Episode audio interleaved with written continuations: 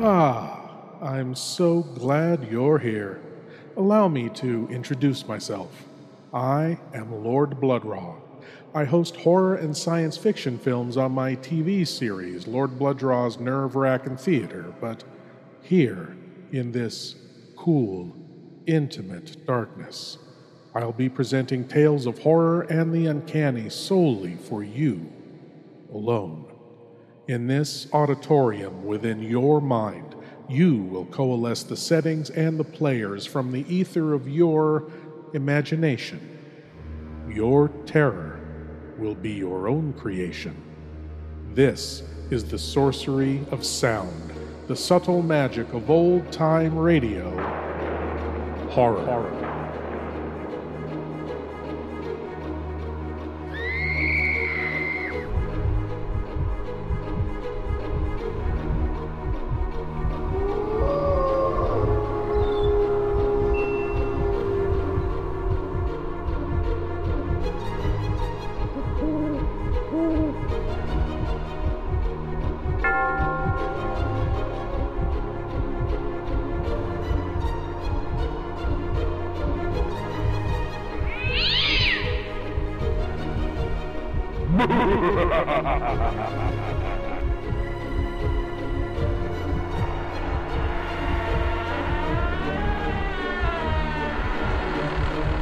Please leave your eyes at the door.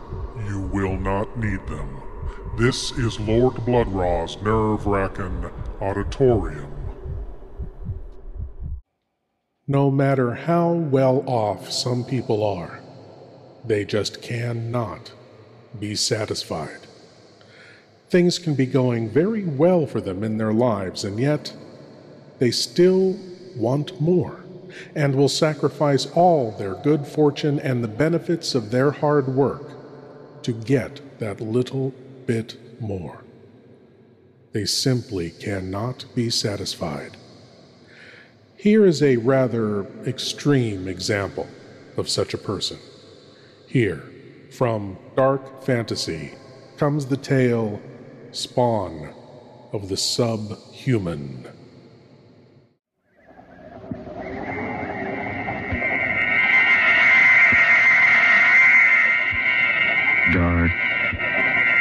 Fantasy. Spawn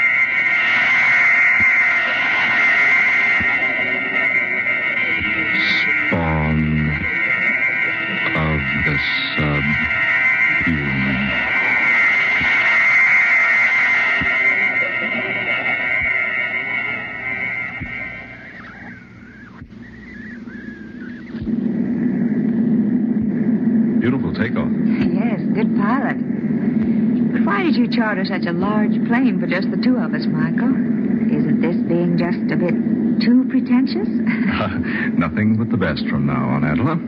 Besides, this was the only plane available. You can unloosen your safety belt now. I might as well confess that the real reason I was late was because I took so much time reading the notices in the paper this morning. Weren't they superb? Excellent. The audience was quite nice to me last night. Extremely appreciative, but I didn't expect such fine reports from the press. Didn't I tell you before the concert that you'd be a hit? Today, my dear, you're recognized as the outstanding soprano of the nation. You've had a lot of faith in me, haven't you, Michael? Well, offhand, I'd say I have, yes. You spent a lot of money to make me a success. Don't worry. I'll collect every cent of it back if we get as good houses as we had last night. Michael, Yes, darling? do you feel, well, rather strange? Strange? No, dear. Why? Feel like something is going to happen. What makes you say that? I don't know.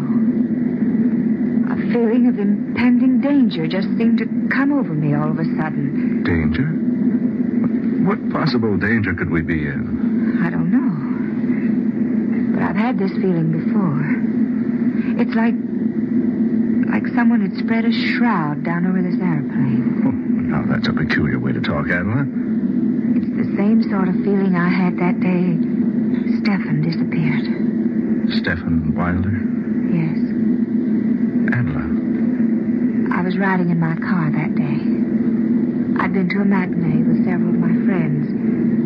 We'd had a glorious time. I was quite happy. So I drove out into the country with the top down on my car. The wind was blowing against the car, just as it's blowing against the plane now. The sun was glistening on the bright metal of the car, just as it's glistening on the wing out there. Darling, please don't think of that now. Oh, it was a lovely day. Just like today. My heart was very light. I was happy. Thrillingly happy. Stefan and I were to be married within a week. Angela, please. And then, for no reason at all, I had that strange feeling. It just came out of nowhere and settled down around me like a, a huge cloth might cover the body of someone who had just died. Don't talk that way, darling. It was the strangest feeling I'd ever experienced. Weird. Terrible. It gave me the feeling that a hundred thousand evil spirits were racing at a maddening pace behind my car, trying to catch up with me, clutch me in their bony, fiendish hands. That was so long ago. Five years. So long ago. It seems like yesterday. Then, when I speeded up the car, something began to pound in my ears. It's pounding there now, Michael. It's pounding there now. Angela, please. The faster I drove, the more that evil shroud hung over me. I gave the car more gas. More, more, more. And then, When they found you in the wreckage, they thought you were dead. I couldn't make the curve. The motor had reached full speed. I could think of but one single danger the invisible danger that raced there behind me, striving to catch me in its hold. But there was no one. Nothing. Oh, but there seemed to be. And what was so strange, all of a sudden that bright day vanished. Just vanished. Clouds came out of nowhere and hid the sun from sight. Darling, I. I better pull down the shade on the window. Oh, Michael, wait a minute. Look. Look outside. Clouds. We're flying below them. And they've completely blotted out the sun. The sun will be out in a minute. It's just like that day. Clouds hiding the sun. Just like they did that day. Oh, just a coincidence. Dark, dreary clouds. Followed by loud bursts of thunder. Listen. Oh, Michael. What does it mean? Nothing. Nothing at all. Just a thunderstorm. Pilot will go up and fly above it. Why didn't he go up above the storm when he saw it? Oh, I don't know. Because he didn't see it, that's why. Certainly he did. No. No, it came up. Just like that day five years ago. Out of nowhere. It came up before the pilot was even aware of it. Oh, nonsense. It wasn't nonsense five years ago. First clouds, then the thunder, then it began to rain. Well, look for yourself. It's not raining now. It's nothing but an electrical storm. See, we're going above it. Oh, Michael, I'm frightened. There's nothing to be frightened about. There, look. There's the sun again. It was all so strange. That feeling. The clouds hiding behind the sun. The thunder. Sure, but no rain. Mr. Brock? Oh, Michael. Darling, just the pilot talking to us over the talkback system. Uh, push that button right there so I can answer. Mr. Brock? Miss Rhodes? Yes, pilot, what is it? Uh, don't be alarmed about the storm. We're above it now. Oh, yes, thank you. Uh, just an electrical storm, isn't it? No, sir. It's more than that. It's raining cats and dogs down there. Michael. Rain. Oh, Michael. But we're up above the storm. Nothing can harm us here. You remember, don't you? I never saw Stephen Wilder again after that experience I had five years ago. Yes. I remember. No one ever saw him again. He just disappeared. Please, darling, don't think about it any more today. You're tired. Perhaps a little rest would do you good. Oh, yes, you're right. I am tired. Just lie back and relax then. Honestly, sweet, there's nothing to be worried about. We just happened to run into a storm and you thought about that old experience of yours. I wonder, Michael. I wonder if we did just happen into the storm.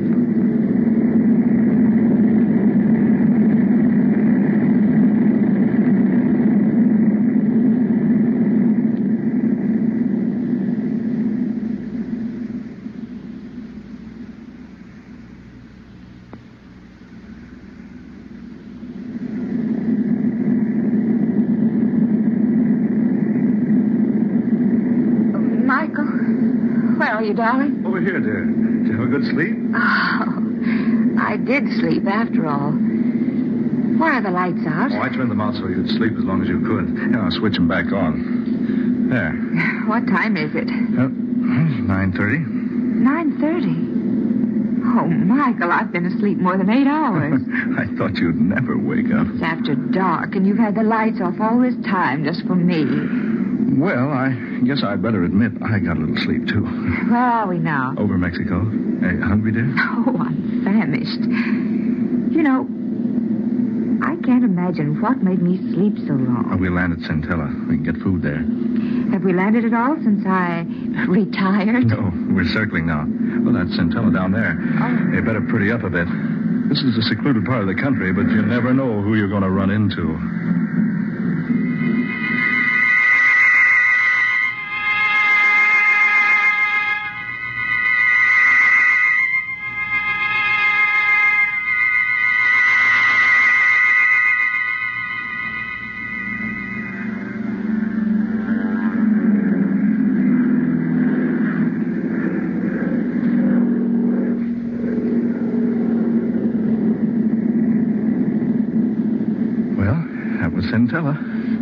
Before we're in Monterey? Oh, about an hour. Did you get good The reservations? best. Did you enjoy your dinner? Oh, immensely. That was a nice place. Certainly a rough landing field, though. Well, it's not actually a landing field. We had to land someplace to refuel before we got to Monterey, so I picked Centella. I enjoyed it. A quaint little place. Hmm. It's a funny thing, Michael. Did you notice the plane? What do you mean, dear? It didn't look a bit like it had been in a rainstorm. I thought you'd forgotten all about that. Of course, it didn't look like it. We flew above the rain before it started. Oh, yes, that's right.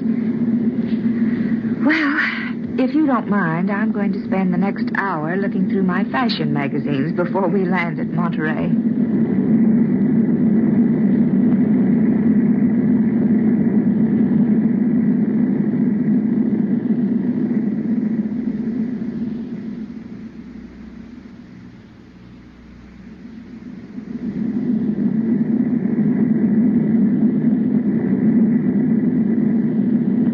Michael, Yes? should we be over water? Well, no, of course not. Well, we are. There's water all around us. Oh, let's see.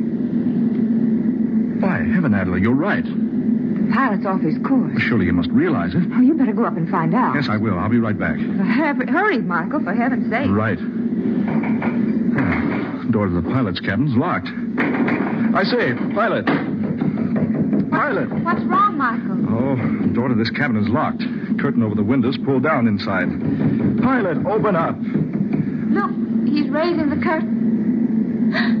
Michael, Good Lord. A thick, hairy arm. Michael. That's not our pilot at the controls. It's a monkey. A gorilla. Oh, Michael. Are we dreaming? No. No, it's true. A live gorilla piloting our plane. But that's impossible. No, confounded door's locked. Open this door. Open up. Oh, Michael, be careful. Look at him. Peering back at us with little beady eyes and an expression on his face that almost human. This is fantastic. How in the world did we ever come to be in the air with a creature like that? We had our regular pilot when we landed at Centella. I saw him climb down out of the cabin. So did I. But I never did see him again before we took off. Naturally, his back was to me when I gave him the go ahead signal. Oh, Michael. Michael, now what? Oh, we're over land. He's bringing the plane down. Oh, Michael.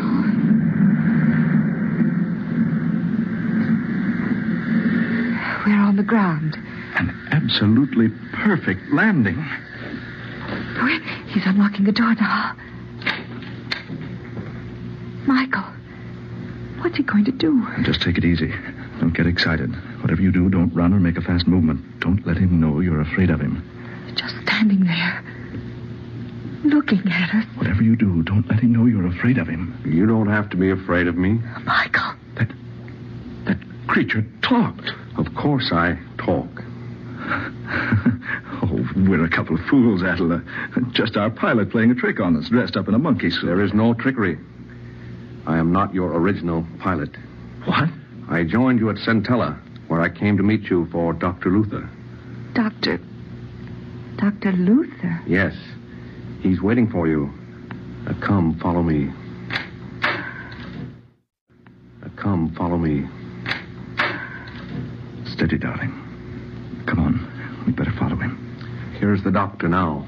Well, Stephen, I see you brought our visitors. Yes, doctor. Yes, just as I directed you. Welcome, Adela Rhodes, and welcome to your lovely, lovely voice. I say, look here. And welcome to you, Mr. Brock. I'm so sorry that you will be of no assistance to me. However, you may be interested in what I have planned. Now, listen, Dr. Luther. I want to know what this is all about. You will learn what it is all about, and without delay, I assure you. Come, Stephen. Don't be so inhospitable. Show our guest into the laboratory.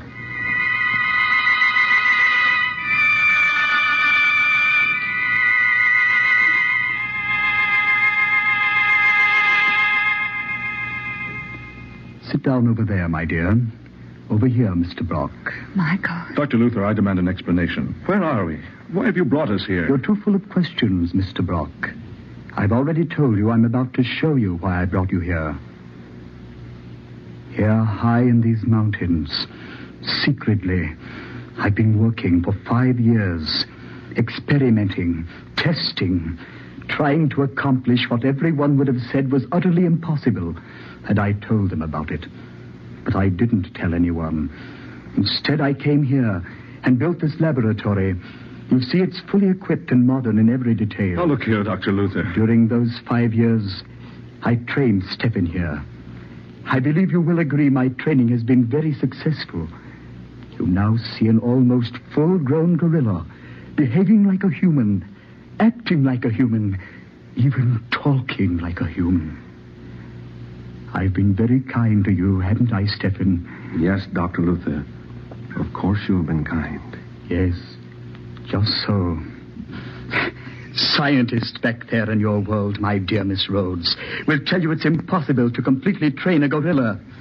That is the second point in which I've proved them wrong. Stephen, sing for us. Yes, Doctor. Mm, Mi si può, si può, signore, signori. Doesn't he have an excellent voice? Michael. Did you hear that? Impossible. Sing again, Stephen. Oh, oh.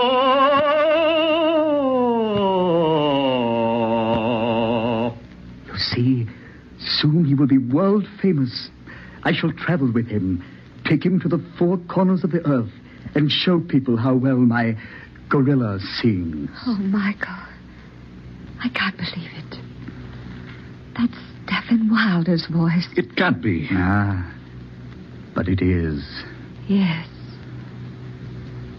Now I remember. Now I know who you are, Dr. Luther. Stephen Wilder had an appointment with you that day he disappeared five years ago. I'd forgotten all about it, but I just now remembered. So that's what happened to Stephen Wilder. You kidnapped him and brought him here and. You. Precisely. I brought him here to do what others said could never be done. When I chloroformed him five years ago and brought him here, I thought I was ready. But my gorilla wasn't. So I had to wait.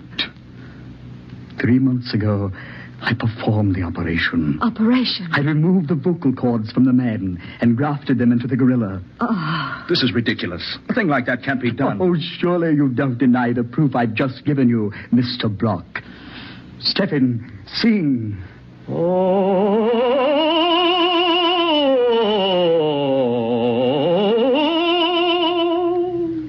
Recognized that voice, Miss Rhodes, the moment you heard it, because you'd sung operas with Mr. Wilder so much. That was the way he sang. To exercise his voice. Don't you both realize what I have here? The secret of an untold wealth. Why, besides knowing how to train this ferocious and morose type of animal, besides knowing how to transfer human vocal cords successfully, I have something I can exhibit to the world to prove my knowledge. Think, think of the fortune I can amass because people will pay immense sums to see and hear my singing gorilla. Stop it. Stop it, I say. Why have you brought me here? Surely you could have spared me this. I will tell you why, Miss Rhodes. If you and Mr. Brock will step over here. The only place we're going to step is out of this place. You will do as I ask. Step in. These people are not to leave. Very well, Dr. Luther. Over here, if you please. Better do what he says, Adela. There. Go to this plate glass. Look into the next room. Another gorilla. Yes. Isn't it a fine specimen? Fine specimen? Yes, she. She? Oh, no. No. You're not planning.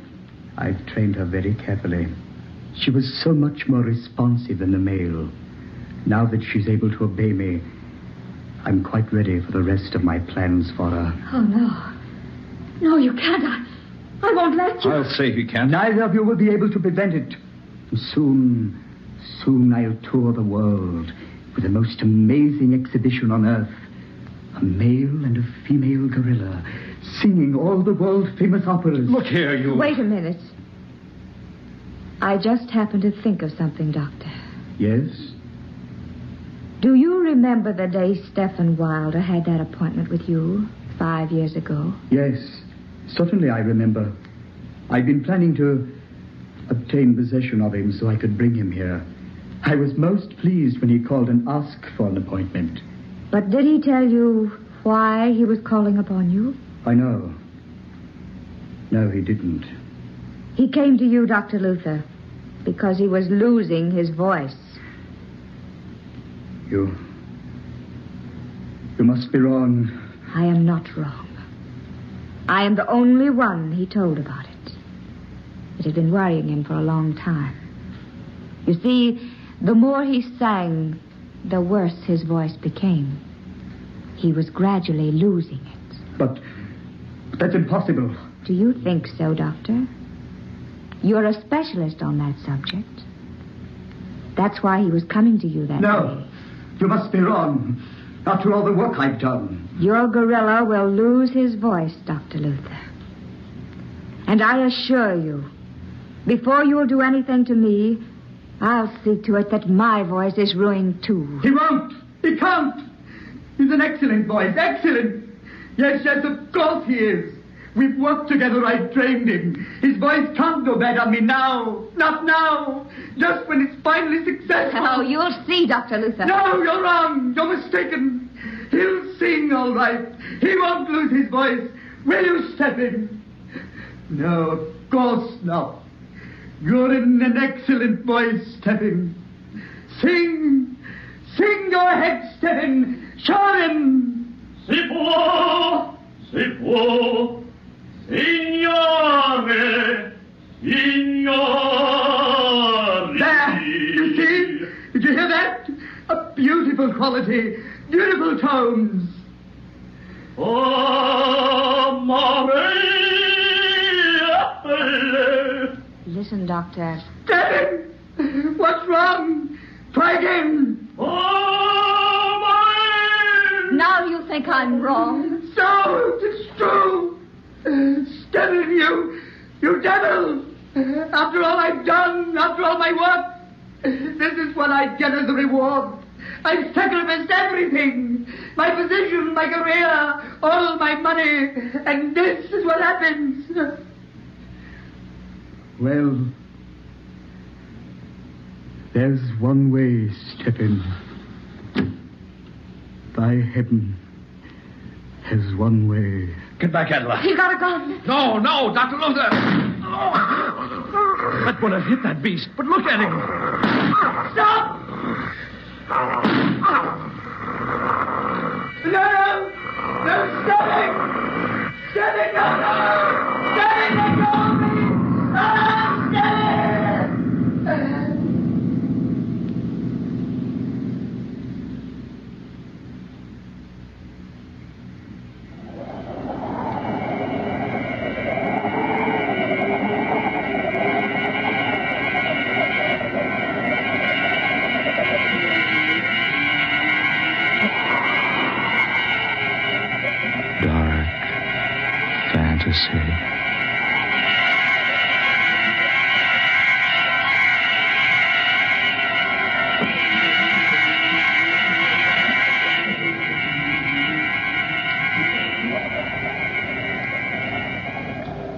Heard Spawn of the Subhuman, tonight's original tale of dark fantasy by Scott Bishop.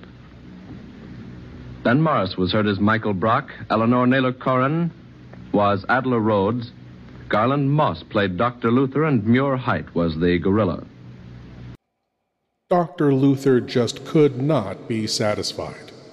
He had a super intelligent gorilla whom he trained to fly a plane and, with transplanted human vocal cords, which admittedly was rather naughty of him, could speak very articulately and sing opera. But just because the gorilla lost the ability to sing, Dr. Luther shot him.